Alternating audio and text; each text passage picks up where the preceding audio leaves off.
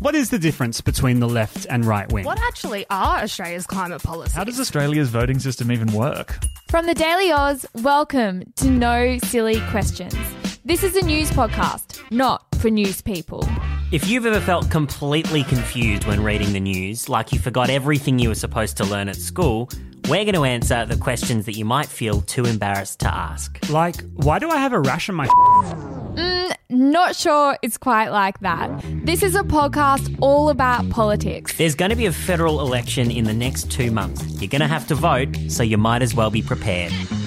Ahead of the federal election, the Daily Oz presents No Silly Questions. Consider this your starter pack to Australia's political system.